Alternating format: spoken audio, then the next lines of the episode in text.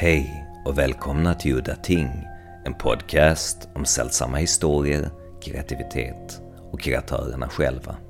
Mitt namn är Henrik Möller, musiken är skapad av Testbild och loggan till podden är gjord av Malmökonstnären Nalle Chinsky. Det här avsnittet ska handla om Twin Peaks. TV-serien Twin Peaks behöver ju knappast någon introduktion. Det känns faktiskt som det är en TV-serie som var skapad för att diskutera kring och det finns så mycket att diskutera kring den så det känns som att täcka någon form av mark i det här avsnittet är helt orimligt. Sen så finns det ju som sagt en miljon fanbase-bloggar, fanzines, poddar etc. där ibland extremt skickliga och pålästa människor debatterar, så jag förstår att Udda Ting ligger ju lite i underläge här. Men till min fördel så har jag kanske världens främste Twin Peaks-expert, John Thorne, skapare av fanzinen Wrapped in Plastic som kom ut redan 1992 och nu hans nystartade fanzine The Blue Rose Magazine. Blue Rose är ju då kopplat till eh, FBI's kodord för övernaturliga fall i Twin Peaks-serien. Detta är inte helt taget ur luften från skaparna Mark Frost och David Lynch, utan den blå rosen är en gammal symbol för mysterier och det ouppnåeliga. Den blå rosen spelar också en viktig roll i kinesisk mytologi, som jag vet att David Lynch är ganska fascinerad av.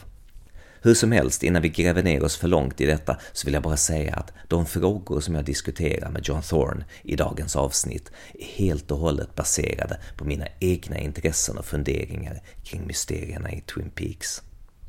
When I talked to David Lynch biographer Chris Rodley, we came to the conclusion that Lynch sort of withheld some of the details and some of his influences. For example, he was a big fan of Kafka and was at one point going to make Metamorphosis into a film. But when I asked him if he had a favorite novel, he said that he didn't and that he didn't read books. Well, I say I will say this up front. I think um, Lynch, David Lynch, is very uh, uh, follows a philosophy very much like uh, his character Fred Madison in Lost Highway, and that is he likes to remember things the way he likes to remember them, not necessarily the way they happened. So if he if he said at one point, "Hey, I, I really like this particular novel," and then a few years later he doesn't remember it, that's just kind of the way he goes. I think from day to day. Um, I, I do think, however, that it, when when it comes to Kafka, uh, the metamorphosis was a, a, significant influence on him, and it's something he did not forget because we do see uh, Kafka's image in uh, Twin Peaks: The Return more than once, and so uh, he, that was, I mean, that was deliberate. There was no, it was not happenstance. He he wanted to acknowledge Kafka's influence on his own artistic sensibility, and so he placed that portrait in Gordon Cole's office. Um, and you also see a small portrait of Kafka and uh, the house of uh, Bill Hastings uh, off in the background. So so anyway, just to get you know past that, I think that there are there are artists, particularly painters like uh, uh, Bacon and uh, Edward Hopper, who are strong influences on Lynch, and they continue to be. And he wants to acknowledge those influences in, in his current work. Lynch has, since the beginning of his first film, Eraserhead, been obsessed with numerology, and you can find physical numbers and spoken references to numbers all over his films. Yes, um, you know, I don't know a lot about numerology. I know a little bit about it. I do know that he um, believes in certain, you know, certain importance to to numbers. I mean, he's he's he's related, you know, stories about driving down the street and seeing a certain license plate and the numbers added up to a. I think they added up to seven, and I think seven to him is a lucky number. The, the number ten was important to him in the return. Uh, I I honestly am not um, studied enough to to know what the meaning behind some of that is. I could take guesses as to some of what he wanted it to be, but uh, you know, only Lynch could probably tell us what the numbers meant. And even then, he, he might not say he knows specifically. He might be more about a feeling that a certain number uh, creates a certain uh, feeling in him. Um, and you know, there may be something to that. Um, I have read, you know, scientific studies where you know, they talk to some people who have had, uh, you know, they they may be autistic, for example, and they envision numbers um, as as um, as pictures, and certain pictures to them are calming, and other pictures are a little more um, anxiety producing and so and, and those are numbers in their mind so there may be some some you know truth to how lynch perceives uh, one number being satisfying and one number perhaps not being satisfying. When I interviewed Lynch, we talked about the importance of names and that a name sort of defines a certain characteristic in a person. It's online and you could listen to it. I will listen to that. I certainly will. Yeah, names are uh, are something that Lynch. Uh, well, he returns to certain names over and over again, and usually they're very simplistic names, one syllable names like Bob and Bill and Sam. And he, you know, he's done those art art projects where he's done a B board and he's named each B, you know, a, a very a, a very common name.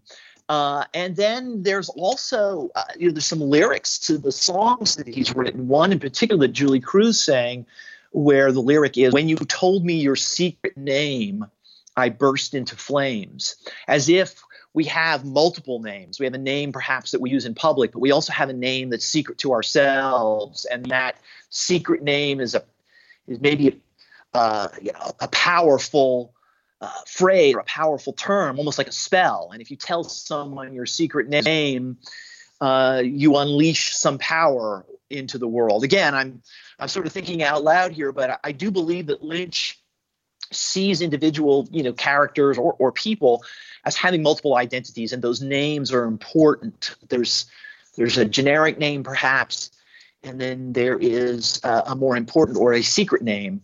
Uh, and that's a fascinating thing to study. Uh, you see characters throughout his work uh, seem to have uh, different identities. Uh, we saw it in, in Twin Peaks: The Return, where we're talking about a Richard and a Linda, and w- could that possibly be Dale Cooper and Diane? Maybe. Again, there's no way to be sure. But um, but Lynch does like to assign different multiple names. I think to the same characters. It's a fascinating fascinating topic. Yeah, which brings us to the topic of tulpas in Hindu and Tibetan Buddhism, which I sort of understand as being a physical body created by thoughts or the accumulation of the life experiences of a mind. Yeah, tulpas is a is a curious uh, a curious new addition to the mythology, and uh, I think I have a feeling, and I, I can only sort of guess at this, that that may have been a little more Mark Frost influenced than David Lynch. I'm not so sure because Lynch is the one who is into transcendental meditation and Hinduism and has read all of those Hindu texts. Yeah, there's a number of Hindu texts like the Upanishads and the Rig Veda and uh, the Bhagavad Gita. And all of that Lynch is very much aware of. I believe he has studied that to some extent. So yeah, I, I, I, any topic that you know I, I, wouldn't assign necessarily any topic exclusively to one of the creators. Like say this was just all mark frost. I don't think that's the case. But uh, I, so if mark frost you know perhaps introduced the ideas of tulpas i'm i'm sure lynch was uh, comfortable with that concept and something he may very well have known quite a bit about and uh, you know found just the right way to incorporate it one of the first mysteries of the original series that intrigued me and is very pronounced in the movie Fire Walk with Me is the creamed corn that seemed to act as a vessel for demons to enter human bodies when it's consumed. The way I understand it is that demons hid in the cans of corn above the convenience store, and as the one armed man screams at Leland Palmer, You stole the corn! So did he steal it before or after he was possessed? Cream corn is essentially a you know it's a metaphor or a physical um, stand-in for Garmonbozia, which you know, this, you know, here we have multiple levels of meaning, right? But the the, the, the, the core meaning of all of that is pain and suffering, or pain and sorrow. Uh, that is what you know they're essentially talking about is that these creatures, Bob and Mike, fed on the suffering of others, of you know humanity. They they fed on their pain. In Fire Walk with Me, I think there's sort of a subplot that's that's, that's somewhat obscured. Not not really. I mean, most people know this, but we know that Bob and Mike, you know, had a falling out, so to speak, and Bob sort of went rogue. And Bob allied himself with the one armed man's arm, which, uh, you know, he cut his arm off and the arm manifested in some physical form as the little man. And they're running around behind. Uh, behind Mike's back, gathering up the pain and sorrow and feeding on it. And I think when when Leland is confronted, I think the one armed man is essentially addressing Bob. You stole the corn, basically saying, you know, you've you've you've disobeyed me and you've stole what wasn't yours. You've gone behind my back. I mean, you know, to put it in very simplistic terms, I think that that's what that meaning is. Because at the end of Fire Walk with Me, obviously Bob is reprimanded um, the, uh, the, the arm is essentially forced to supplicate himself and uh, almost reattach to to Mike, who really is the being who is in command at that moment at the very end of Firewalk with Me, and uh, Bob is sort of forced to also give up what little pain he was able to extract. He wasn't able to get the pain he was hoping to get. I, I again, I, am putting it in rather crude terms. Uh, I think that that uh, that there were these beings who fed on the sufferings of others, uh, and uh, you know, some of them were doing it uh, against the rules, so to speak. And I think that's what what that's all about. Speaking of the arm, in The Return, Cooper encounters the strange tree with a classic Lynchian chewed bubblegum head that is called the evolution of the arm. I mean, when we, you know, in the real world, we know that uh, Michael J. Anderson, the actor who did play the arm, uh, was not available or he did not want to participate. And so Lynch was forced to come up with a you, you a stand-in essentially for for that character and so he being lynch came up with this idea that it would be a tree and it was just an evolution of the arm i think that's lynch being creative and finding a unique way around a problem. In Fire Walk with Me, there is an actor that plays one of the entities in the room above the convenience store. It's a black actor with a red suit, a white mask with pointy, tiny nose. He jumps backwards on a chair. Do you know what guy it is? He said in an interview that Lynch gave him the direction that he was a talisman that had come to life. That's a pretty interesting direction from Lynch, who claims to, he doesn't know anything about anything, especially esoteric stuff and magic. Uh, yeah, that's a fascinating direction. You're right. And it could be that Lynch was just trying to convey to the actor you're not really something necessarily human or organic, that you are something otherworldly. And, and so don't think of yourself as motivated by the normal, uh, you know, things that a, that a, a, human or a or something you know alive would would have but but you are you are just maybe some sort of mystical force embodied in human form. I could see lynch wanting to try to convey some sort of um, unreality to the character and that was the way he he approached it if we are to go back to the cream corn, there's a story that I've heard that Lynch co writer Robert Engels was approached to do a comic book adaptation of Twin Peaks, and he planned to include a planet made of creamed corn. And when Lynch heard of this, he was really upset and got the whole project cancelled. I'm not exactly sure. Uh, the details I know are, are a little different. I do know that when we interviewed Bob Engels a long time ago, he did say that when he and Lynch were kind of trying to create the the backstory for Fire Walk with Me that they did come up with a general idea that there would be this other place. Uh, Engels said, I call it a planet, but Lynch might not call it a planet of corn, and that these creatures came from that world and, and found themselves trapped in our world for you know some somehow. And he Engels, of course, is putting it in in somewhat simplistic terms, and he Engels was careful to say that David Lynch would not necessarily use those terms. He might use he might be something more vague. But that that is something in, in general that was an idea that they explored way back in the Fire Walk with Me days. Now, there was an effort by some other people to try to uh, create a Twin Peaks comic book. Uh, and I, a couple of writers and artists, and I'm not sure Bob Engels was involved. I could be wrong about that. I don't know. But I know there were some other people who wanted to pursue a comic book, and um, you know, they went a little way down the line trying to to make it happen and and according to them lynch said no he was not interested at all in any kind of um, other adaptation or any kind of comic book so um, that's my knowledge of those things I, I i'm sure there's more detail to it out there somewhere but I think that that's kind of close to what happened. Now we have to go into the theory of the multiple timelines and parallel timelines. I'm not really for these way out insane theories, but there is one that just fits a little bit too well to, to be dismissed as a coincidence. In Twin Peaks The Return, there was a person who put the timelines of the scene with the, with the young lovers Tracy and Sam, I think the names were Tracy and Sam, the whole scene of them until the creature breaks out of the glass box and kills them.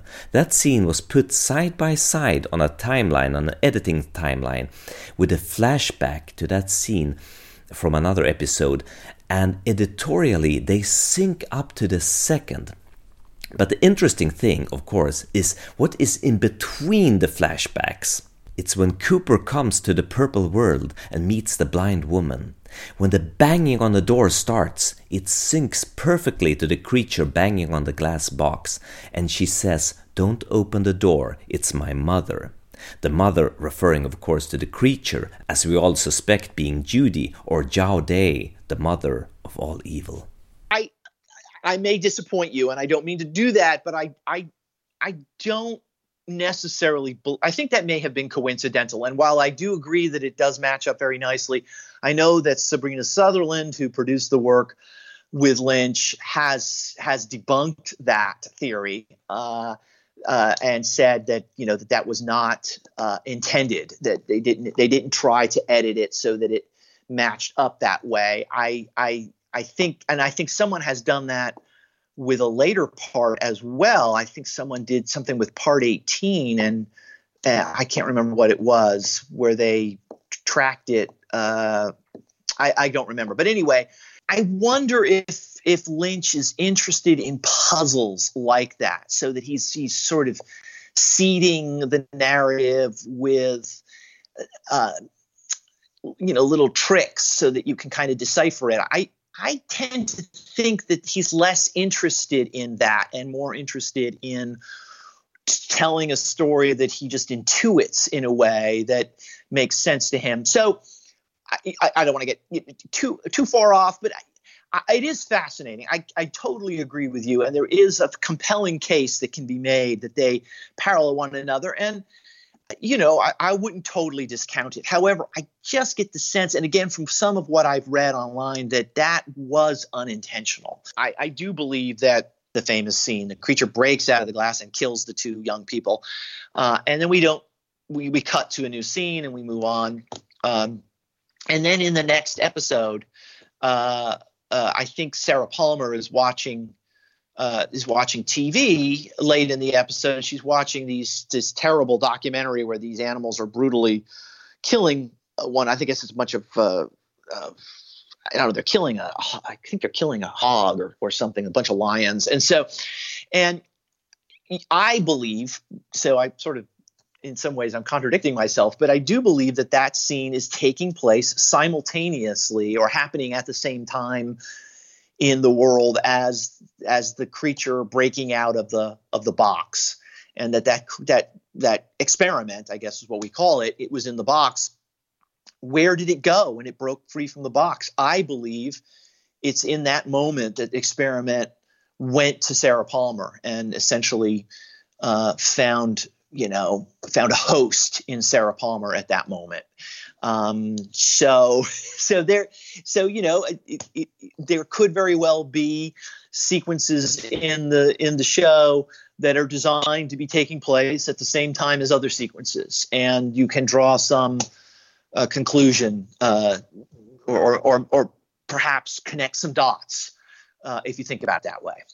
Well, one of the things that I think supports my theory is part of the deal with Showtime that was that Lynch would get free hands in the editing room. Not until then he would decide how many episodes there would be and where each episode would end. So I'm thinking, was that because there are multiple parallel timelines happening throughout the series and it it wasn't until he put them side by side in the editing timeline he could decide where to make the cuts.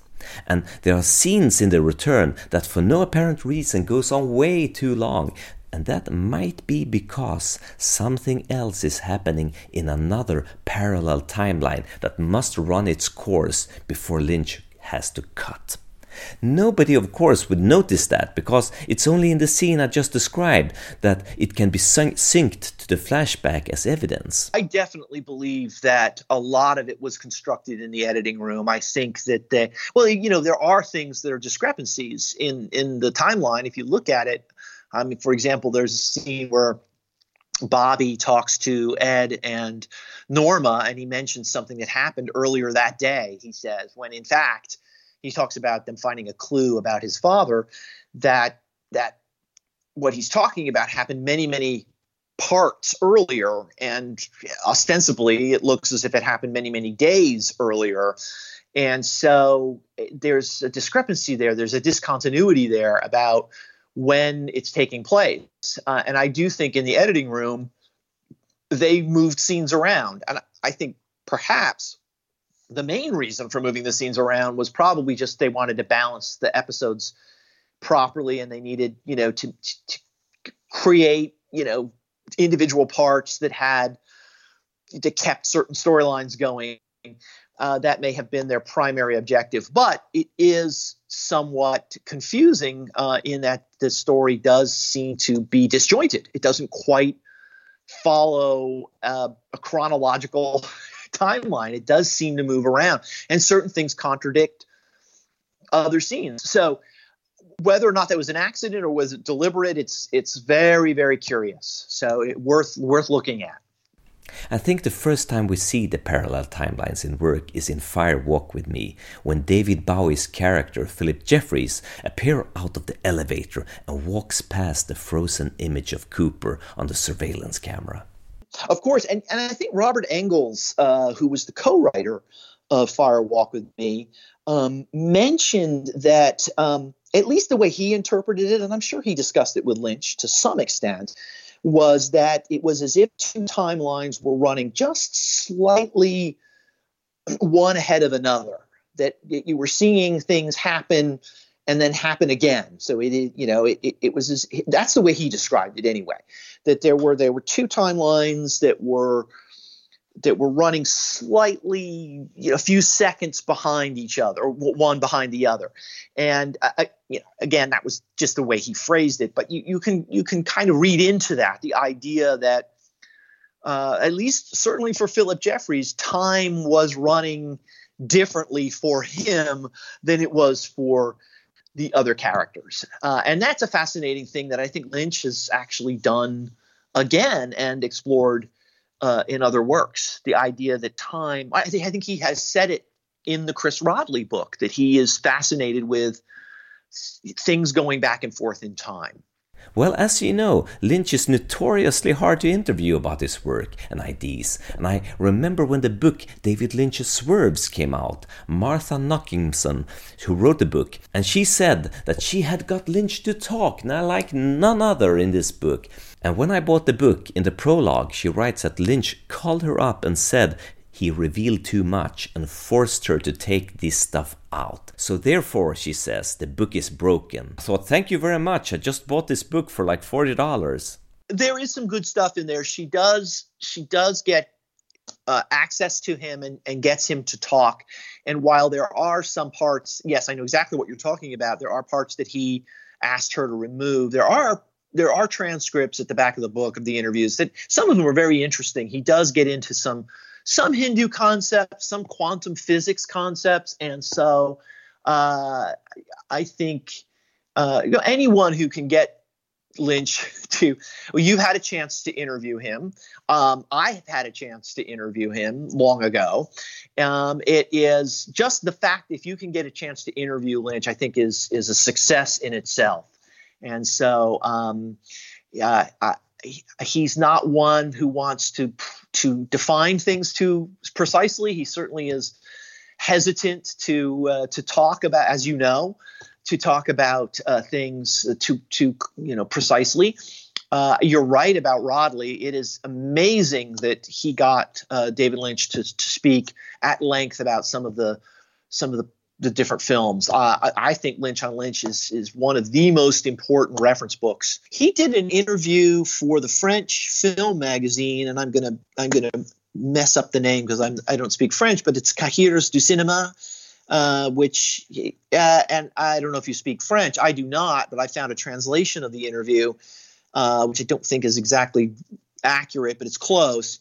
Um, and that is a fascinating interview. He did that interview in 2017 which was right after the return had completed. It's one of the few interviews where he was talking about the work. I think he has a soft spot for the French film scene, and so he was willing to to discuss it with with them a little bit more.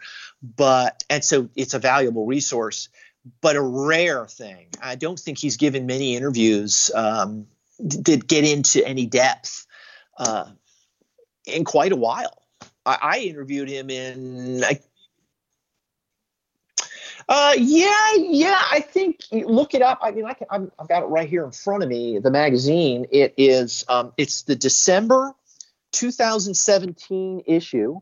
It's number 739 is the issue. Now, again, the interview is in is all in French, but I did find I did find something online that um, translated it. Uh, that was somebody had done it and they posted it somewhere. I, I wish I could tell you where. I don't remember. Uh, but if you do a Google search, I bet you can find it. But the point is, it's very rare for him to get talking in in depth. He did it with Rodley. He did it a little bit with Martha Nochimson.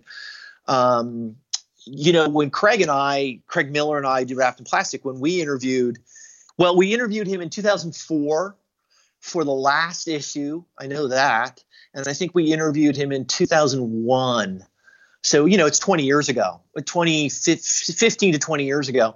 Uh, we used to joke that what we wanted to do was interview him about being interviewed, sort of a meta interview. You know, why don't, and I think we asked him, you know, why, why, what is it about being interviewed that makes you uncomfortable? Uh, and and you know his we you know his answer is basically he doesn't really want to try to put he's uncomfortable with words, I think. Well, I think he can be articulate if he wants to.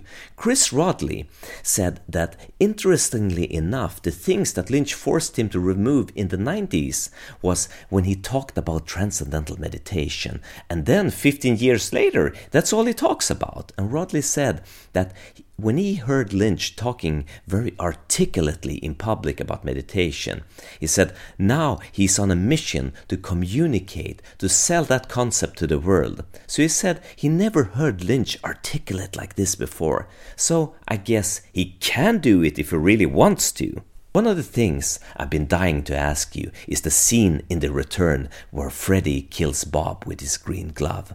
And then there follows a scene where Agent Cooper's eyes is superimposed on the scene and remains there for some time. As I said, I'm dying to hear your interpretation of this.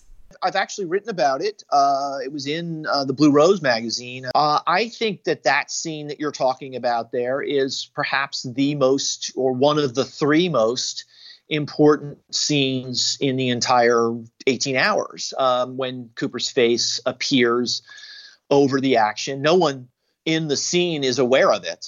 Uh, the only the only people, quote unquote, that are aware of it are the viewers. We, the people who are watching the show, we we see it, but none of the characters are aware of it.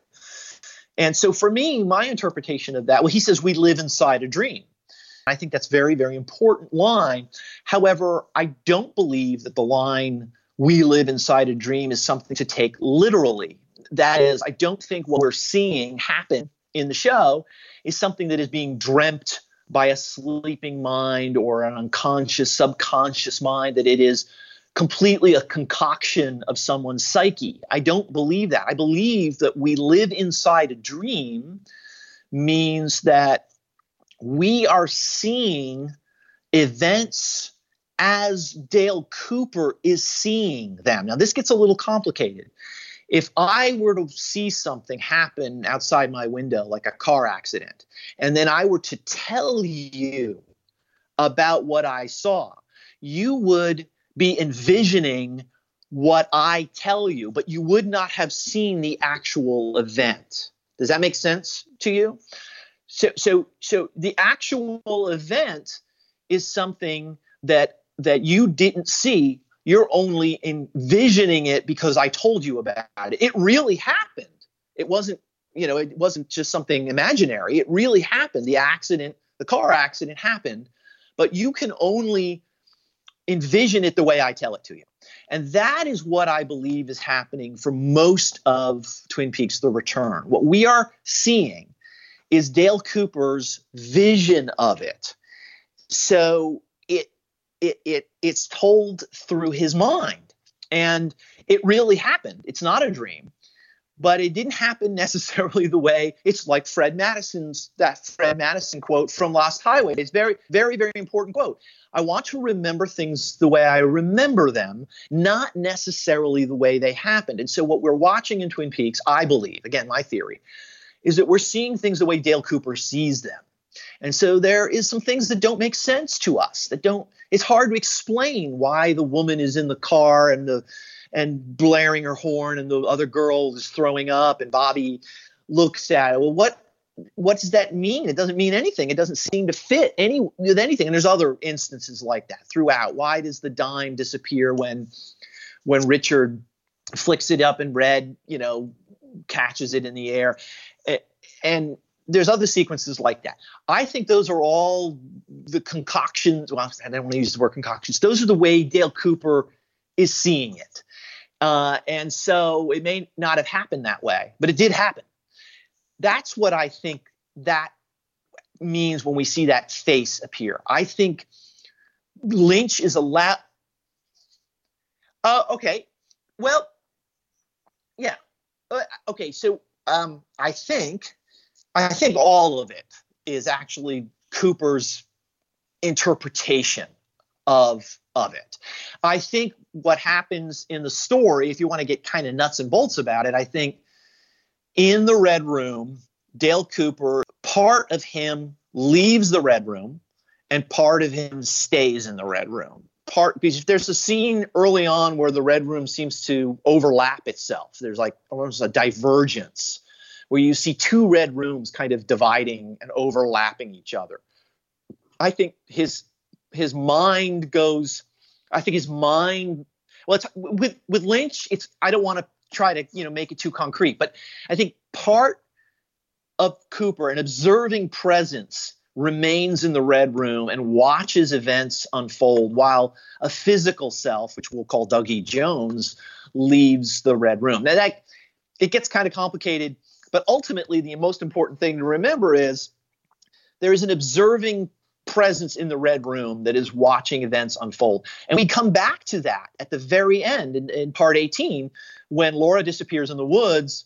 Um, if you look very closely, there's a slight red glow in the woods that sh- shines on Cooper's face. And then in an instant, he's back in the red room. The, imp- the implication being he never left.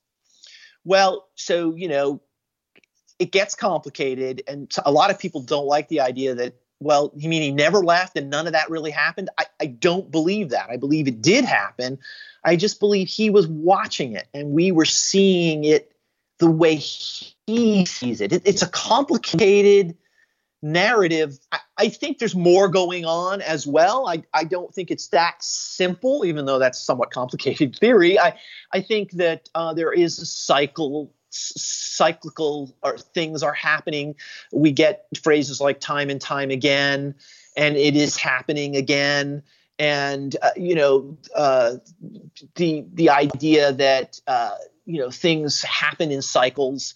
I think that's important to remember. I think that um, some pieces of it, particularly the first scene where we have uh, the firemen talking to Agent Cooper in black and white, I think that may take place at a different time, uh, and it, it, you know it's it's hard to necess- to assemble it in some sort of cohesive way.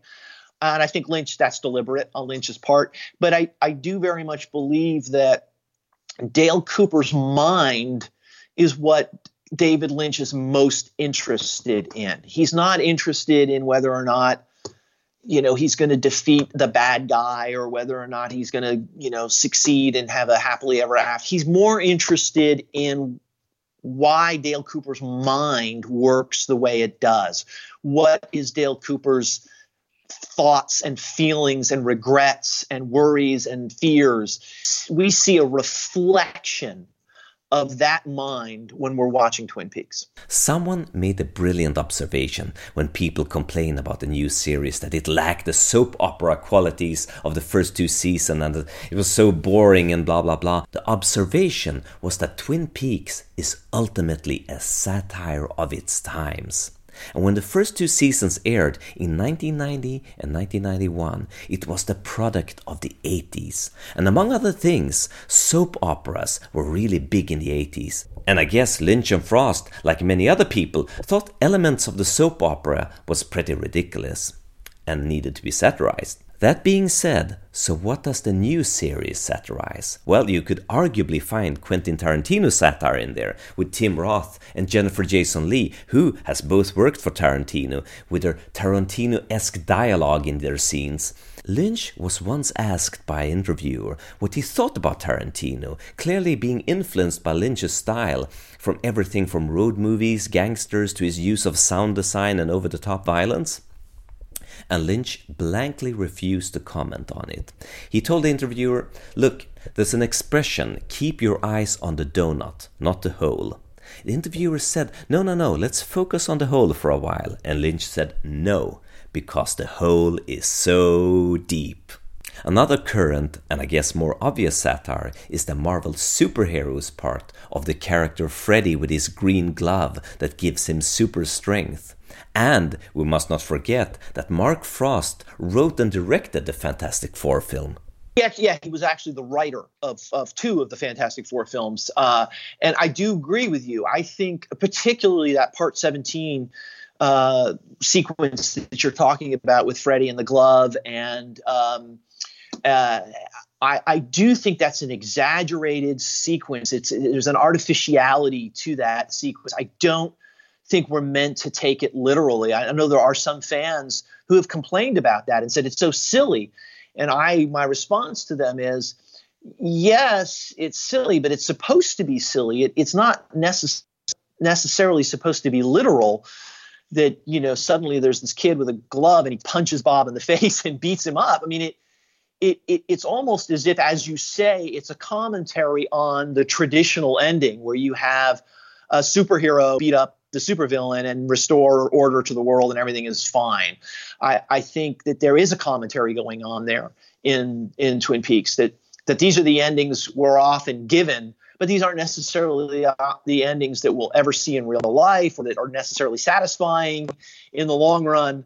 So uh, they're rather simplistic endings, and so Twin Peaks is very much commenting on that kind of narrative that we we see so frequently in in pop culture. Another great comment. I do think that um, for me, you know, uh, 30 years. I'd lived with Twin Peaks for 25 years. I watched it when it first came on, and I was quite a bit younger. I was in my mid 20s when it came on, and um, my life obviously changed. Uh, you know, I went through a lot of life experiences over 25 years, and I was a different person watching Twin Peaks in 2017 than I was watching Twin Peaks in 1990, a much different person. And I think David Lynch and Mark Frost were different people when they were making the new Twin Peaks versus the people they were when they were making the original. And I think they were very much aware of that. I think Mark Frost has commented on the idea that the new Twin Peaks was about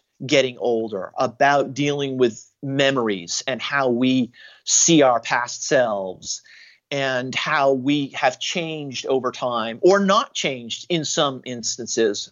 And I think that they were trying to address that theme in the new Twin Peaks. They were trying to address the fact that um, we all age, uh, our, our sensibilities change. And I think there's a commentary there, perhaps very subtle commentary towards some viewers who didn't want to see a changing world. They wanted to return to that original Twin Peaks that they remember as when they were younger, and they wanted to re experience that. And I think Lynch and Frost are saying that's impossible. You cannot go back. Uh, I think that's actually a, an explicit theme to some extent in the return. You know, uh, Dale Cooper tries to go back in time to fix things, and he cannot do that. It is impossible to go back in time, and it's impossible in that respect to go back and be the person you were uh, 25 years earlier. You're you're a different person, and so I think they're asking us to watch this Twin Peaks with a different set of eyes, with a different sensibility. I think if you if you do that, you perhaps appreciate it more than if you are looking at it as if it's just something that is nostalgic. You want to go and, and experience something that reminds you of your youth.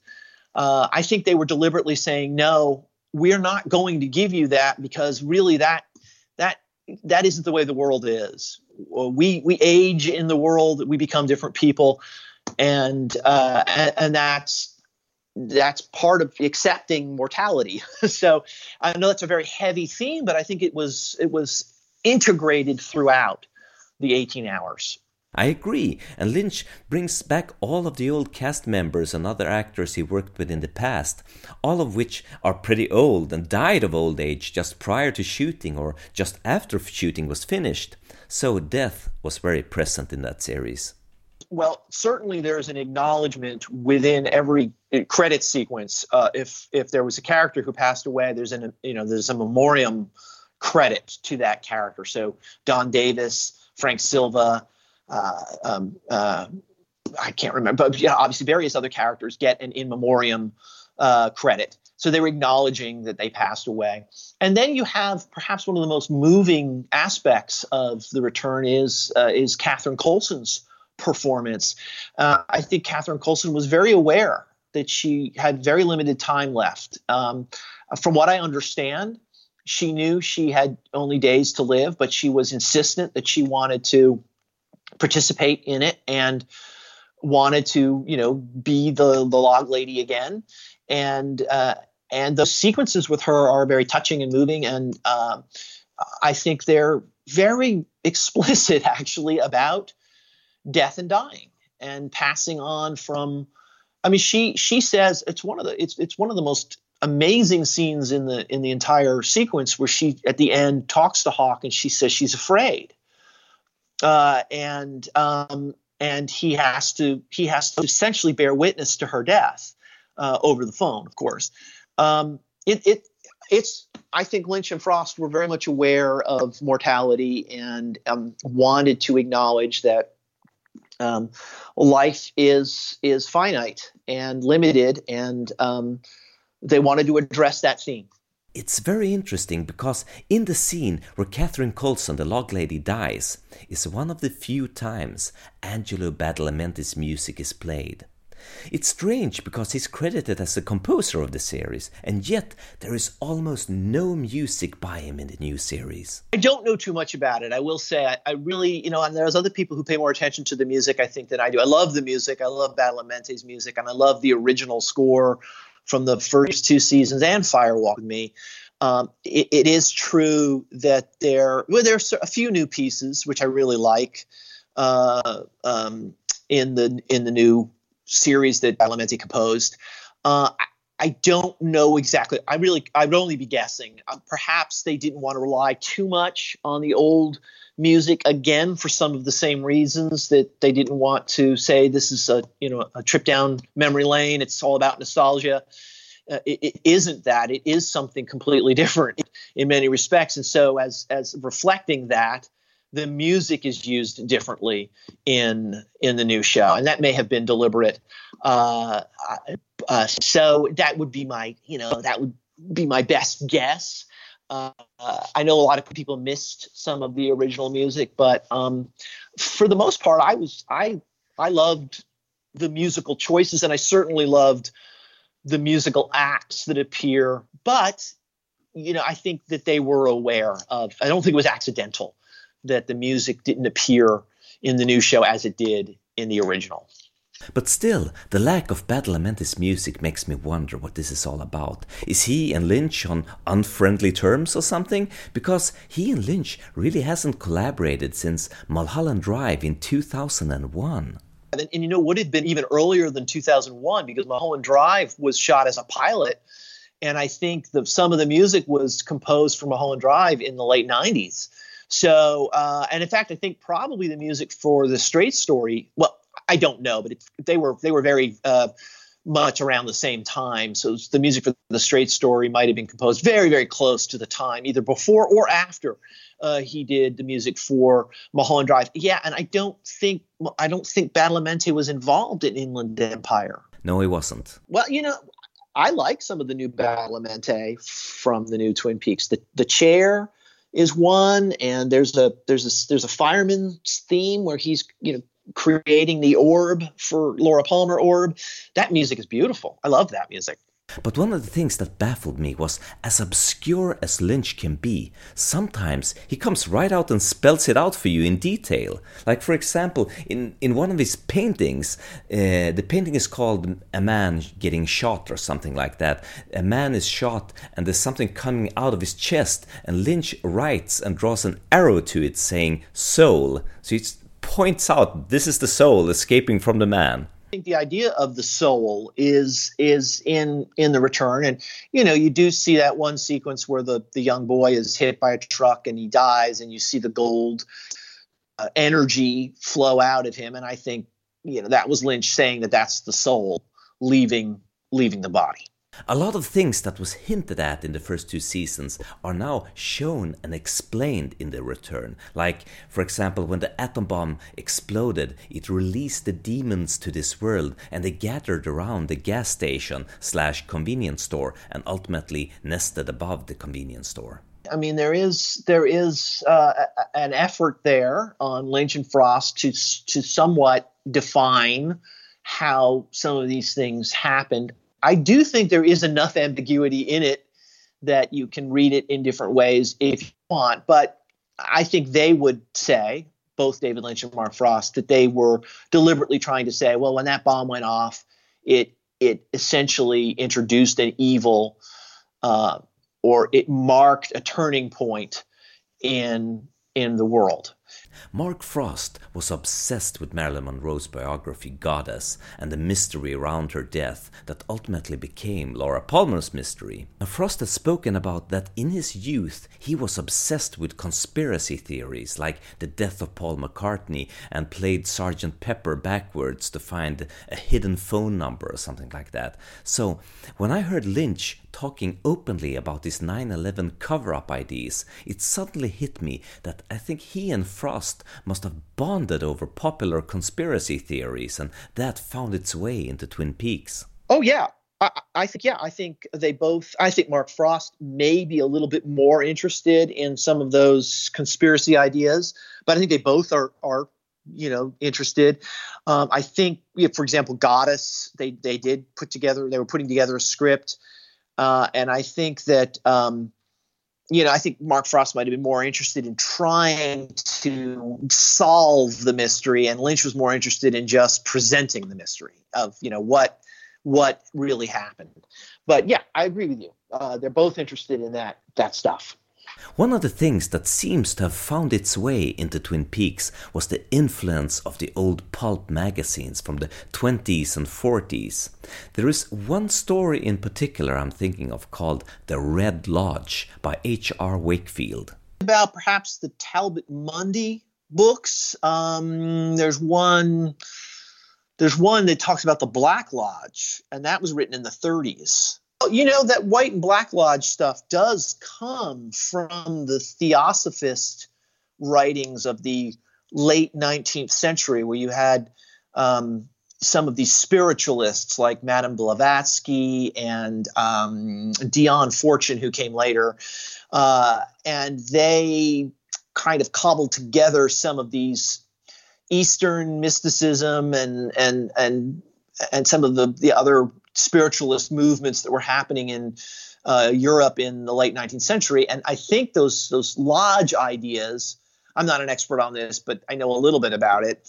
Uh, certainly, the idea that there was a black lodge, which was sort of a source of evil, and a white lodge, which was sort of a metaphor for heaven, uh, you know, where goodness resided, and there was a clash uh, of these these various um, realms, and and so some of those ideas came from that theosophist ideology, and Mark Frost was aware of it. He had he had read about it. He had kind of been exposed to it when he was younger, and he incorporated those ideas uh, into Twin Peaks. So, what do you think? Is the Red Room the Black Lodge? Well, that's a good question, and, and that's a really good question. I think I think Lynch has said that. Well, of course, you know, in the in the um, in the in the story itself, the uh, the little man says it's the waiting room. So the idea that it's some sort of um, uh, separate realm that exists, you know, away from, uh, but perhaps connected to the Black Lodge. Uh, but I think Lynch is fairly clear that it's not supposed to be the White Lodge. Uh, and I think if you go and you look at that Cahiers in that French interview, he talks a little bit about just vaguely about how it would be almost impossible for him to visually depict the White Lodge because the White Lodge is something that was, you know, is, is, is some element of perfection, and he didn't think he could he could convey that. He he has said that that there may be a connection between the Red Room and the Black Lodge, but I don't know if, if it is explicitly supposed to be the Black Lodge. I think he wanted to leave the Red Room sort of its own entity. Um, he talks about that in his book, Room to Dream, about how important the Red Room was to the Twin Peak mythology, that the Red Room was this crucial space uh, that I think is a conduit to other realms, but not necessarily, you know, an endpoint. I don't think the Red Room is the Black Lodge. I just don't think that they are the same place. I think there is a connection, but um, but the Red Room is something of its own self. It's got its own you know rules ab- about it uh, that are that are not necessarily purely evil. I mean, you do see, for example, um, Laura Palmer in part two, or or the entity that proclaims that it's Laura Palmer uh, when when she opens her face and there's this bright white light uh, inside her. I mean, she's obviously well. I say obviously. I think we're supposed to see her as being an element of of goodness. That there is a you know a purity about her, and she exists within that realm. And I don't think she would be in the Black Lodge if that's where it was. And then I have to ask about your theory on the enigmatic ending of Twin Peaks: The Return you know, I, I said earlier that I thought that most of what we saw in in the return was how Dale Cooper perceived it.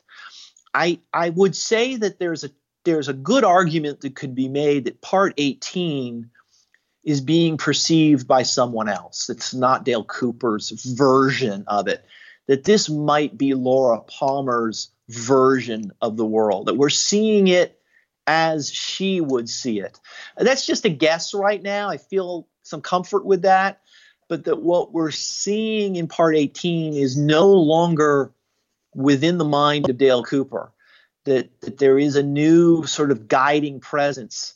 Uh, and I would I would tend toward it being Laura Palmer, and that Laura Palmer may very well be waking up from some uh, or, or coming to some new realization about about the world uh, at the very end of that episode. You do hear Sarah Palmer's voice yelling Laura at the very end, and that's that's a trigger, and that does something to this Carrie Page persona that um, uh, I, I, for lack of a better term, I'll say wakes her up. But I, I honestly don't want to be too definitive there because I just don't. I just get a sense of it. I think Lynch was very deliberate to make that as ambiguous as as it would work within the narrative. I mean, he could have made it more ambiguous, but he wanted it to be um, untethered enough that it would be very difficult to say with certainty this is what's happening there.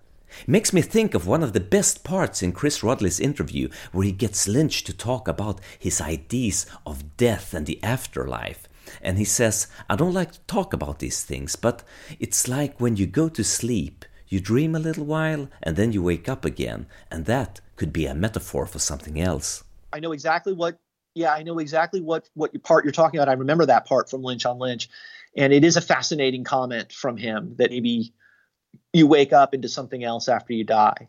There's that last scene in The Return where the woman in the Palmer house speaks to someone, supposedly her husband, standing hidden behind the door. It reminds me of the scene we saw earlier where Sarah Palmer hiding something behind the door, which Grace Zabriskie herself has confirmed is the evil. Do you think the woman in the door at the end is Jowday, or an avatar, or possibly possessed by Jowday? I have thought about it. Uh, I think, uh, you know, a lot of people want to assign the woman in the house as the real life owner of the house, and that's Mary Reber, an extremely nice woman who I've had an opportunity to meet. And wait, is the woman in the film the real life owner of the Palmer house? That's that's Mary Reber. She owns the uh, the house, what we call the Palmer house, uh, and yeah, and and and Lynch was explicit. He wanted her to play that role Uh, and he wanted her to wear her own clothes. He didn't want to costume her. He wanted her to wear her own clothes. So you can read into that and say, well, he wanted it to be the real world.